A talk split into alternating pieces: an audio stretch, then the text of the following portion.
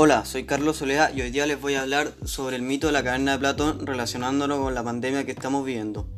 En los últimos meses, a través de televisión y otros medios de comunicación, nos han dicho que el coronavirus es muy peligroso y no hay que salir de nuestras casas.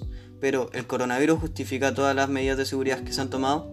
En lo que va del año, el coronavirus es la doceava causa de muerte en nuestro país.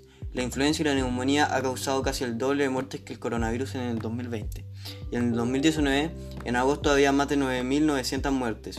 En lo que va a agosto de este año, 20 de agosto, ha habido poco más de 3.500 muertes según el DEIS, Departamento de Estadística e Información de Salud. Lo que me lleva a preguntarme si estamos en alguna especie de cadena de Platón en donde estamos encerrados mirando las sombras de la gente que nos quiere encerrados que nos hacen creer que el coronavirus es muy letal cuando en realidad no lo es y que cuando alguien dice lo contrario somos los, como los que siguen encerrados en la cadena, que siguen con la ignorancia. No queremos escuchar lo que nos dicen algunas personas y no nos informamos más del tema para dejar la ignorancia, lo que nos hace ciego. Por eso creo que hay que informarse más del tema y cuestionarse si todas las medidas de seguridad están justificadas.